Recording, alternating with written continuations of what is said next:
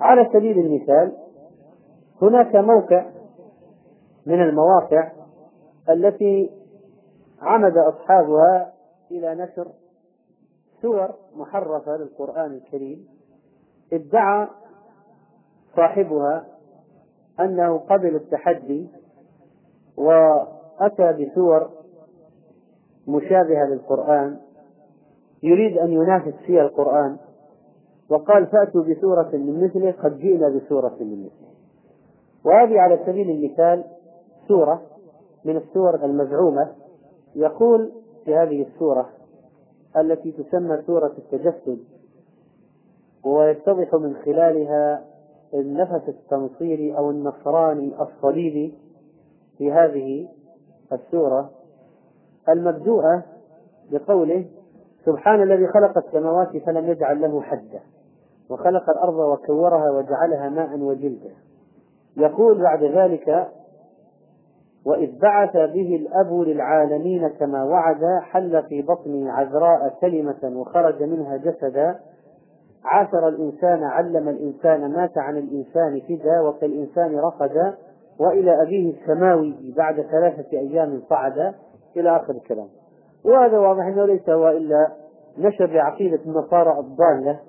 ولا يمكن أن يكون القرآن يأمر بالشرك.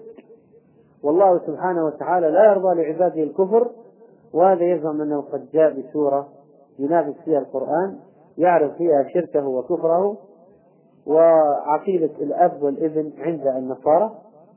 ثم بهذا الأسلوب السخيف الذي ليس يمت إلى البلاغة بصلة عندما يقول عاشر الإنسان علم الإنسان مات عن الإنسان فدا وكالإنسان رقد أين هذا من قوله تعالى الرحمن؟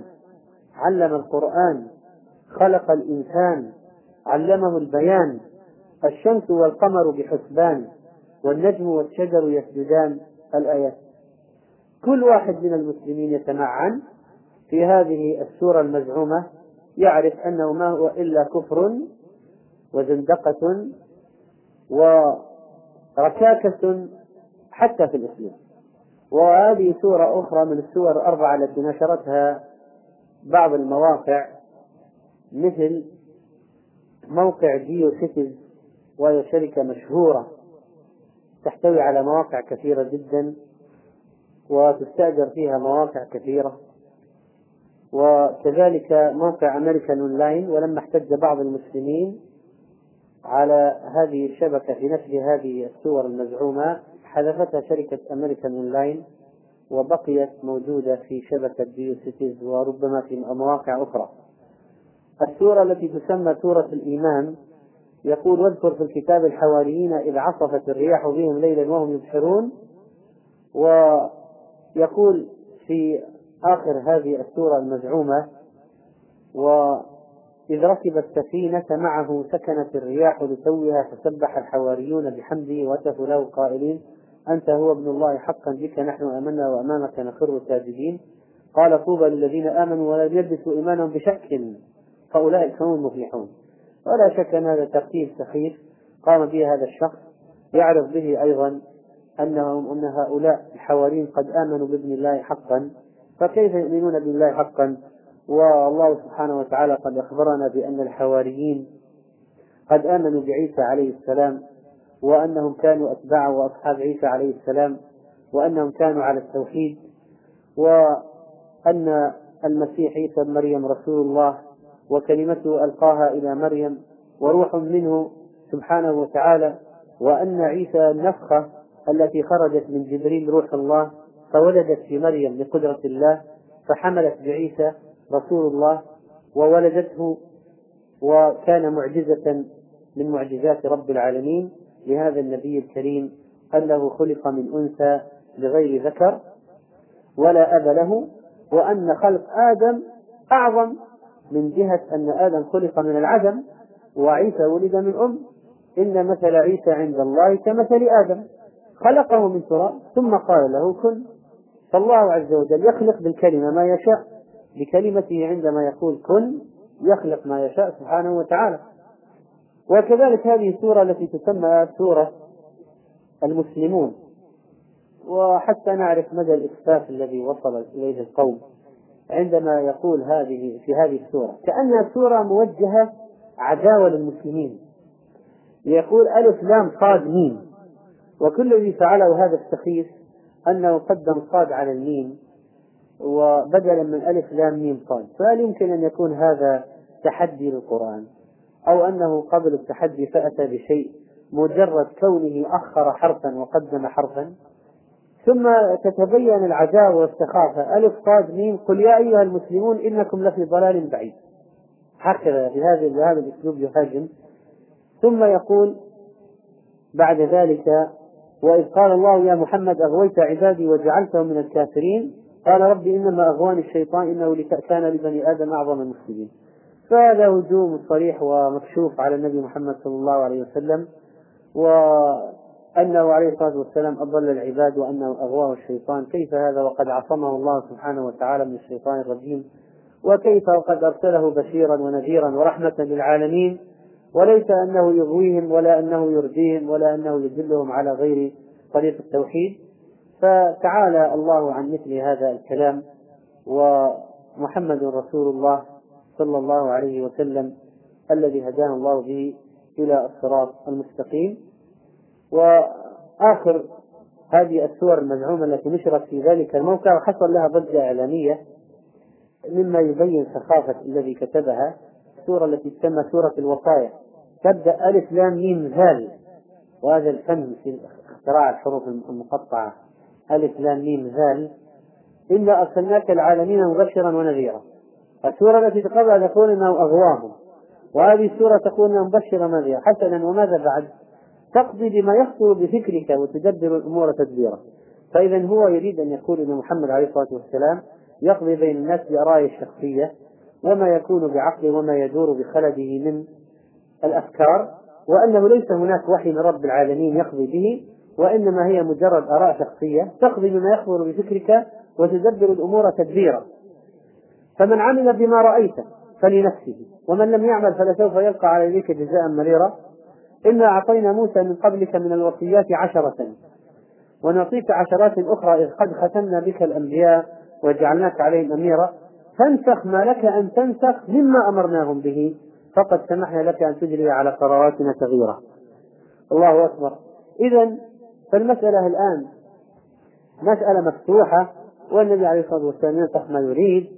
ويغير ما يريد فقد سمحنا لك أن تجري على قراراتنا تغييرا وفوضناك الآن بأن تختم على ما تشاء وتزيل ما تشاء إنه إنه إن هو إلا وحي يوحى إن النبي عليه الصلاة والسلام لو غير شيئا من القرآن ماذا سيحدث؟ ماذا قال الله سبحانه وتعالى في كتابه؟ وإن كادوا ليفتنونك عن الذي أوحينا إليك لتفتري علينا غيره وإذا لاتخذوك خليلا ولولا أن ثبتناك لقد كدت ترسل إليهم شيئا قليلا إذا لأذقناك ضعف الحياة وضعف الممات ثم لا تجد لك علينا نصيرا. فالنبي صلى الله عليه وسلم لو غير شيئا واحدا من الكتاب لكانت هذه عاقبته كما قال الله عز وجل وكما ذكر في الآية الأخرى تنزيل من رب العالمين. ولو تقول علينا بعض الأقاويل لأخذنا منه باليمين ثم لقطعنا منه الوتين فلو تقول علينا بعض الأقاويل لأخذنا منه باليمين ثم لقطعنا منه الوتين. فكيف يجرؤ محمد صلى الله عليه وسلم أن يخترع شيئا من عنده وأن ينسخ ما يشاء؟ وإنما الذي ينسخ ما يشاء هو الله سبحانه وتعالى. ثم بعد ذلك يكمل هذا السخيف في كلامه. قل لعبادي الذين آمنوا إن تثاءبوا يستعيذوا بالرحمن أن لا يضحك منهم الشيطان وليكبروا الله إن عطسوا تكبيرا، ونحن نعرف أن الإنسان إذا عطس المسلم يحمد الله عز وجل وليس التكبير هو الموضع هنا. ثم ذكر شيئا صحيحا من جهة المعنى مكذوبا من جهة كونه قرآنا. وأن لا يقتنوا في بيوتهم كلبا ولا يضعوا على حيطانهم تصويرا وإذا أرادوا انتعالا فليبدأوا باليمين قبل الشمال وإن لم يفعلوا فقد اقترفوا ذنبا كبيرا. فالآن يجعل السنة المستحبة في الانتعال باليمين قبل الشمال يجعل مخالفتها ذنبا كبيرا من الكبائر. فهذا من الخلل العلمي الموجود عند هذا المختل. وإن تبرجوا فليمسحوا مؤخراتهم بحجار ثلاثة وينتهوا عن الروث إذ قد جعلناه للجن غذاء. وعلى المؤمنين أمرا محظورا.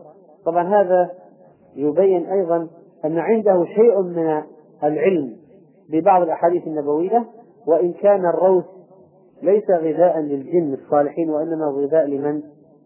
هو غذاء دواب الجن.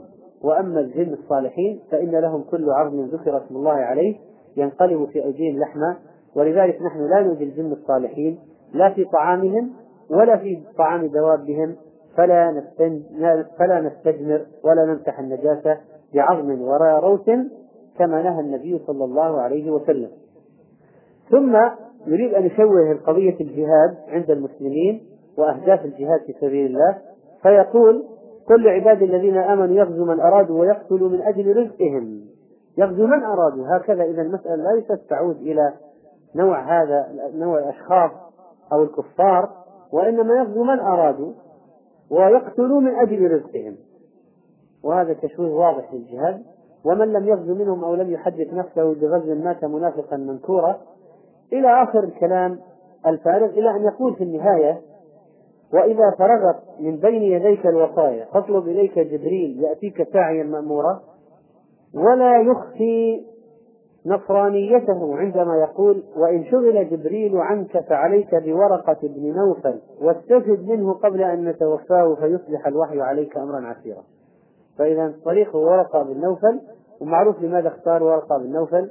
لأنه رحمه الله تعالى ورضي عنه وأرضاه كان على دين النصرانية وعلى التوحيد لأنه وجد أن هذا الدين الذي كان باقيا في ذلك الزمان هو الأقرب إلى الحق فوحد الله سبحانه وتعالى من خلال ما وجده من الموحدين من الرهبان على دين النصرانية.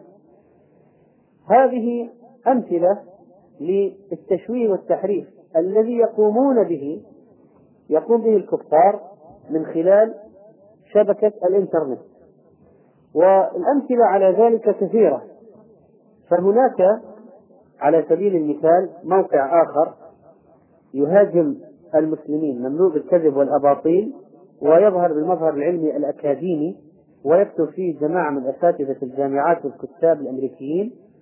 وهذا الموقع المعروف باسم زمون زد القمر الإله يحتوي على عدد من الصفحات واحدة بعنوان الإله القمر. كتبه الدكتور روبرت موري. قاتله الله يزعم فيه أن إله المسلمين هو القمر. تعالى الله عن ذلك علوا كبيرا. وكذلك يقول من فضلك تفرغ قليلا لزيارة صفحاتنا التي تعرفك بالإسلام فنحن نعرف سلسلة من الدراسات التي تغطي الجوهر الحقيقي للإسلام. ثم بعد ذلك صفحات بعناوين تحطيم أغلال الإسلام أدلة لا تدحض عن الوحشية والاضطهاد الإسلامي تجارة الرقيق في الإسلام تجارة العبيد الأفارقة وكيف يباعون ويشترون من قبل التجار المسلمين في السودان. صفحة بعنوان الإسلام دين السيف. وهو الجوهر الحقيقي للإسلام. الإسلام الدموي هل كان محمد معصوما؟ محمد النبي العنصري. محمد صلى الله عليه وسلم الذي كان في الذي كان في أتباعه بلال الحبشي وسلمان الفارسي وصهيب الرومي ومن أهل اليمن ومن سائر أهل الجزيرة وغيرهم. هذا هل يقال عنه نبي عنصري؟ قاتلهم الله. ومن التحريفات المضحكة أيضا أن واحد من الصرب قد عمل موقعا بعنوان جهاد dot com. ماذا سيقول الصربي في موقع بعنوان الجهاد؟ وهؤلاء كثر ليسوا قلة ليسوا قلة. وهناك صفحة مشهورة بعنوان answering الإسلام. أنشأها بعض النصارى ولا شك أن عندهم تمويل قوي في هذه القضية.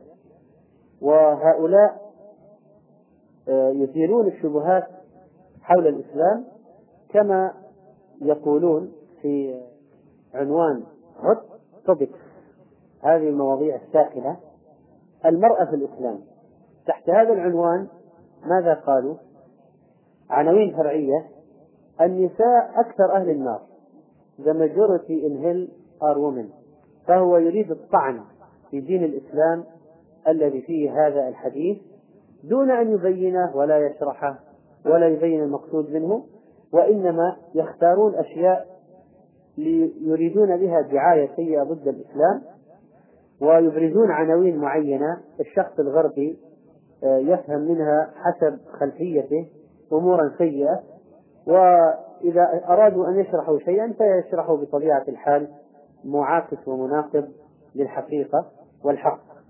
وهذه الصفحة أيضا نشرت في ضمن ما نشرت إحصائيات عن أناس من المسلمين قد تنصروا في أحد الصفحات في هذا الموقع على سبيل المثال كل بلد وأمثلة ممن تنصر فيها من بلاد المسلمين. فمثلا يقولون Middle East عمر المهدي وعبد الصليب وبسام ومن النساء خديجة ثم أنت لا تعرف هل هذه القصص مخترعة أو صحيحة وما هي الملابسات والظروف. وفي البلدة الفلانية عادل محمود النجار وفي البلدة الفلانية فلان وفلان إلى أن وصلوا إلى بلاد الحرمين فلم يذكروا اسما بعينه وإنما ذكروا شخصا آه، رمزوا له برذر أخ ويقول أنني ولدت في عائلة وفي مكة وأنني نشأت في بيئة تقليدية مسلمة وأذهب إلى المسجد دون أن أفهم ما هو المقصود من هذه الصلوات وإنما أفعل كما يفعلون. وفي يوم من الأيام رأيت مناما أنني أدخل النار وفزعت وخفت جدا من هذا المنام وجعلت أتعجب لماذا سأدخل النار بهذه الطريقة؟ وفي أحد الأيام فجأة رأيت في المنام جيسس المسيح يقول لي son I am the way. أنا الطريق. ثم بعد ذلك يذكر الترهات في أنه كيف عرض عليه الانضمام إلى النصرانية وأنها التي ستنقذه من النار وأنه لا خوف عليه ولا حزن إلى آخر الكلام السخيف. ونحن نعلم بطبيعة الحال أيها الإخوة أن هذا الدجل كلام فارغ لكن بالنسبة لأشخاص بعيدين عن الإسلام كيف سيكون وقع هذه الأشياء وتأثيرها عليهم؟ وهؤلاء أبناء المسلمين الذين يعيشون في الخارج ممن هم أيضا بعيدين عن الدين كيف سيكون وقع هذه الأشياء عليهم؟ ينبغي التفكير جيدا في أثر مثل إثارة مثل هذه الشبهات وتقديم مثل هذه الأكاذيب. وندخل الآن في عرض لبعض المواقع للفرق المنحرفة عن الإسلام والداخلة في حديث النبي صلى الله عليه وسلم وتفترق هذه الأمة على ثلاث وسبعين فرقة كلها في النار إلا واحدة ونرى بالأمثلة والوقائع كيف استغلت هذه الفرق المنحرفة شبكة الإنترنت لنشر باطلها وضلالها. فمن هذه المواقع مواقع الفرق الباطنية الكافرة الملحدة ومن أمثلتها هذا الموقع وهو موقع للإسماعيلية الذين ينتسبون إلى الإمام إسماعيل بن جعفر الصادق انتسابا ظلما وعدوانا وظاهر حركتهم مناصرة آل البيت وحقيقتها هدم عقائد الإسلام وهم قرامطة وفاطمية يضفون على الإمام صفات ترفعه إلى الإله تعالى الله سبحانه وتعالى عن قولهم ويخصونه بعلم الباطن ويدفعون له خمس ما يكسبون وباطنهم شيء فيصلون ولكن صلاتهم للإمام الإسماعيلي المستور من نسل الطيب بن الآمر ومنهم فرقة الحشاشين الذين يقولون لا حقيقة في الوجود وكل أمر مباح فيستبيحون إباحة مطلقة. هذه صفحة من صفحاتهم ويعرضون فيها مذهبهم وينشرونه ويدعون إليه. وقد كتب هنا في آخر هذه الصفحة أن عدد الذين زاروا هذا الموقع 106569 إلى لحظة الدخول إلى هذا الموقع وتسجيل وتسجيله هنا. وكذلك من الفرق التي لها حضور قوي في شبكة الإنترنت موقع القاديانية. وهذا موقع من مواقعهم وفيه يقولون أحمد and other Muslims وكذلك يقولون issue of ختم النبوة. ومن المعروف أن هذه الحركة التي نشأت في عام 1900 الميلاد بتخطيط من الاستعمار الإنجليزي في القارة الهندية لإضعاف المسلمين عن دينهم وإلغاء فريضة الجهاد والقضاء عليها والذي أسس هذه الحركة ميرزا غلام أحمد القادياني الذي ولد في قاديان من بنجاب في الهند وينتمي إلى أسرة مشهورة بالخيانة. وهذه الطائفة التي انتشرت في الهند يعتقدون بأن الله يصوم ويصلي وينام ويصحو ويكتب ويخطئ إلى آخر كلامهم. تعالى الله عما يقولون علوا كبيرا وأن القادياني يخاطبه إلهه بالإنجليزية وأن النبوة لم تختم بمحمد صلى الله عليه وسلم بل هي جارية وأن غلام أحمد القادياني هو أفضل الأنبياء جميعا وأن جبريل كان ينزل عليه وأنه لا قرآن إلا الذي قدمه المسيح الموعود وهو الغلام. فهم فهو ادعى النبوة بعد أن قال بأنه المسيح الموعود وأن لهم كتابا منزل منزلا اسمه الكتاب المبين وهو غير القرآن الكريم. ويعتقدون أن قاديان كالمدينة والمنورة ومكة المكرمة بل إنها أفضل منهما ويحجون إليها وينادون بإلغاء الجهاد وكل مسلم عندهم كافر حتى يدخل في القاديانية. وكل من زوج أو تزوج من غير القاديانيين فهو كافر ويبيحون الخمر والأفيون والمخدرات والمسكرات هذه الحركة لها عدة مواقع مواقع كثيرة على الشبكة. كذلك البابية والبهائية آه الذين ينتسبون إلى المذاهب الباطنية ويعتقدون أن البهاء هو الباب الذي خلق كل شيء بكلمته وهو المبدأ الذي ظهرت عنه جميع الأشياء ويقولون بالحلول والاتحاد والتناسخ وخروج الكائنات وأن الثواب والعقاب للأرواح فقط.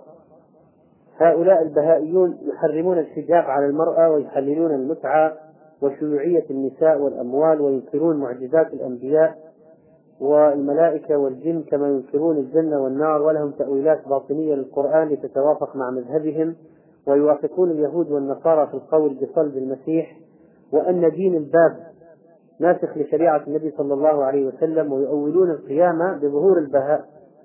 قيام القيامة بظهور البهاء وقبلتهم البهجة بعكا بفلسطين بدلا من المسجد الحرام والصلاة تؤدى في تسع ركعات ثلاث مرات والوضوء بماء الورد وإن لم يوجد فبالبسملة بسم الله الأطهر الأطهر خمس مرات ولا توجد صلاة الجماعة إلا في الصلاة على الميت وهي ست تكبيرات يقولون في كل تكبيرة.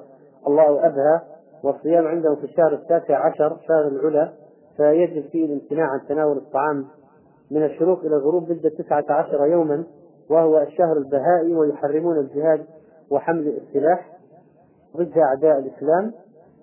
وهؤلاء الذين ظهر منهم رشاد خليفة. ورشاد خليفة هذه صورة لموقعه. رشاد خليفة وربما يكون له عدة مواقع. من العناوين الموجودة في هذا الموقع الإسلام القرآن المكتبة الصوتيات التعقيبات وآراء القراء والمطالعين وتوصيلات بمواقع أخرى وكل فرقة من هذه الفرق لها عدة مواقع كل موقع يحول على المواقع الأخرى وهناك ما يعرف في الإنترنت لينكس توصيلة إلى المواقع المؤيدة أو التي هي من ألسنة هذه الفرقة. رشاد خليفة من مبادئه البهائية تقديس الرقم تسعة عشر. لأن البهائية يقدسون هذا الرقم ويجعلون عدد الشهور تسعة عشر وعدد أيام الشهر تسعة عشر. وهذا محمد محمد رشاد خليفة قد ادعى قدسية خاصة لهذا الرقم. وحاول إثبات أن القرآن الكريم قائم في نظمه من حيث عدد الكلمات والحروف على تسعة عشر. وأن عدد البسملة تسعة عشر حرفا. وبناء عليها استخرج أشياء كثيرة زعم أن هناك شيء اسمه الإعجاز العددي في القرآن يقوم على هذا الرقم تسعة عشر. ومع الأسف فإن بعض دكاترة الرياضيات في عدد من الجامعات يوزعون أبحاث هذا الرجل مفتخرين بشيء اسمه الإعجاز العددي في القرآن غافلين ومغفلين عن عقيدة أهل السنة والجماعة وعن عقيدة هذه الطائفة المنحرفة وهي طائفة البهائية ولا تقديس في الإسلام مطلقا لهذا الرقم. وما نعرفه في القرآن الكريم أن تسعة عشر ملائكة على جهنم عليها تسعة عشر ولا شك أن هذه الطائفة مأواهم جهنم وبئس المصير مع تسعة عشر ملكا حول جهنم إذا لم يتب المعتنق لهذه الأفكار إلى الله سبحانه وتعالى. وكذلك من المواقع الموجودة مواقع لأمة الإسلام ولويس فرخان والفرخانية وأمة الإسلام هي إحدى الفرق الباطنية السائدة في الولايات المتحدة الأمريكية التي تدعي اتباع منهج أليجا محمد ومؤسس هذه الطائفة لويس والكت وقد ادعى أليجا محمد الذي دخل في فرقة ذلك المؤسس ادعى النبوة وهذا الرجل يقول مع أتباعه بمقولات فظيعة ومنهم فرخان أن الله خلق نفسه وأن جميع السود آلهة وأنه يولد بينهم إله مطلق كل 25 ألف سنة وأن الآلهة السود أحدها أحدها يسمى يعقوب خلق الإنسان الأبيض نتيجة لبعض التجارب الوراثية وأن محمد بن عبد الله صلى الله عليه وسلم أرسل للعرب فقط وأليجا أرسله الله إلى سود أمريكا وأنه آخر المرسلين وإن اللي يقولون الإنسان الأبيض شيطان. طبعا هذه ردة فعل الاضطهاد والعنصرية التي يمارسها البيض عليهم. ويقولون أن الإنسان الأسود هو الذي ألف جميع الكتب السماوية وأن معظم تعاليم القرآن موجهة إلى الرسول أليجا محمد والسود في أمريكا وأنه لا قيام للأجساد بعد الموت والبعث والقيام عبارة عن يقظة روحية. وفرخان قد أضاف بعض الأشياء وطور بعض الأمور في عقيدة هذه الفرقة وهو الذي ينادي الآن بدعوته المشهورة التي يستمع فيها الملايين. وعلى أي حال فإن جماعة أمة الإسلام قد حصلت تحسنات فيهم بعد وفاة أليجا محمد ومجيء ابنه ويمكن أن يكون قد نقلهم من كفر إلى بدعة ولا تزال البدع والمعتقدات الباطلة في هذه الطائفة موجودة رغم التحسن الذي طرأ عليهم وقد زار ابن أليجا محمد جاء إلى هذه البلاد ولعله تأثر ببعض المباحثات. على أي حال هذه الطائفة لها مواقع مبثوثة على الشبكة. وكذلك فإننا نرى في الشبكة من ألوان الكفر صفحات تدعو إلى عبادة الشيطان كهذه الصفحة يونايتد ساتانيك فرونت الجبهة الشيطانية المتحدة ويروجون لمذهبهم عبادة الشيطان واستحلال المحرمات وطقوس عبادة الشيطان فيها فجور وموسيقى صاخبة ورقص مختلط وارتكاب الفواحش. وفي هذه المربعات في موقعهم اكتب اسمك وعنوانك وقف خلفيتك الشخصية وكم عمرك وكذلك ما هو موقفك من United سكنج Front U S S شعارهم؟ ما هو رأيك في الشيطان؟ ما هو رأيك في إنجيل الشيطان؟ وكيف يساعد الشيطان الناس؟ عرف الشيطان هل توافق على مبادئنا؟ إذا كنت تريد مزيدا من المعلومات وأن نواصلك باستمرار فأرسل إلينا أو ضع عنوانك وأنك راغب في هذا لتصبح فردا من أفراد المجموعة أو المنظمة عبادة الشيطان. وكذلك فإن من الأشياء الموجودة أيضا الدعوة إلى الشرك الأكبر والاستغاثة بغير الله عند بعض الناس الذين ينتسبون إلى أهل السنة والجماعة. فهنا نلاحظ مثلا موقع من المواقع مع الأسف الشديد المحسوبة على مواقع أهل السنة يقول التوسل والوسيلة والاستغاثة ثابت رغم أنف الجهال ثم يتحدث بالرد على أتباع السلف الصالح في هذه المسألة والرد على شيخ الإسلام ابن تيمية رحمه الله وعلى الإمام محمد عبد الوهاب رحمه الله وعلى الإمام الشوكاني في مسألة الاستغاثة بغير الله فهو يجيزها والاستغاثة بأهل القبور وبالنبي صلى الله عليه وسلم ويحسب الأدلة في زعمه بالرد على من ينكر ذلك وينعتهم بأقبح النعوت. هذا منشور في موقع مشهور من المواقع التي فيها كثير من الحق لكن مع الأسف في مسائل التوحيد يعرضون عنها وينشرون ما هو ضد التوحيد من الشرك الأكبر والأصغر. هناك أفكار تخريبية وشاذة وهذه على سبيل المثال صفحة أو تذكر الصفحات الدينية في العالم مرتبة على حسب أعداد الداخلين الذين الصفحات المشتركة في هذا الموقع المعين. لننظر إلى أي وضع وصل القوم. هذه صفحة بعنوان أو موقع Gay and lesbian rights are equal rights. عدد الداخلين 4000 شخص يوميا. يعني حقوق اللوطية والسحاقيات الحقوق المتساوية وموقع آخر واز جيسس جاي هل كان المسيح شاذا يدخل على هذا الموقع في اليوم؟ 3800 شخص. فهكذا يسبون أنبياءهم ويكتبون عن عيسى عليه السلام هذا الكلام. يقرأه من دخل إلى هذه المواقع. نشكركم على حسن الاستماع ونأمل موافقة الاستماع لبقية المادة. في الشريط الثاني من المحاضرة.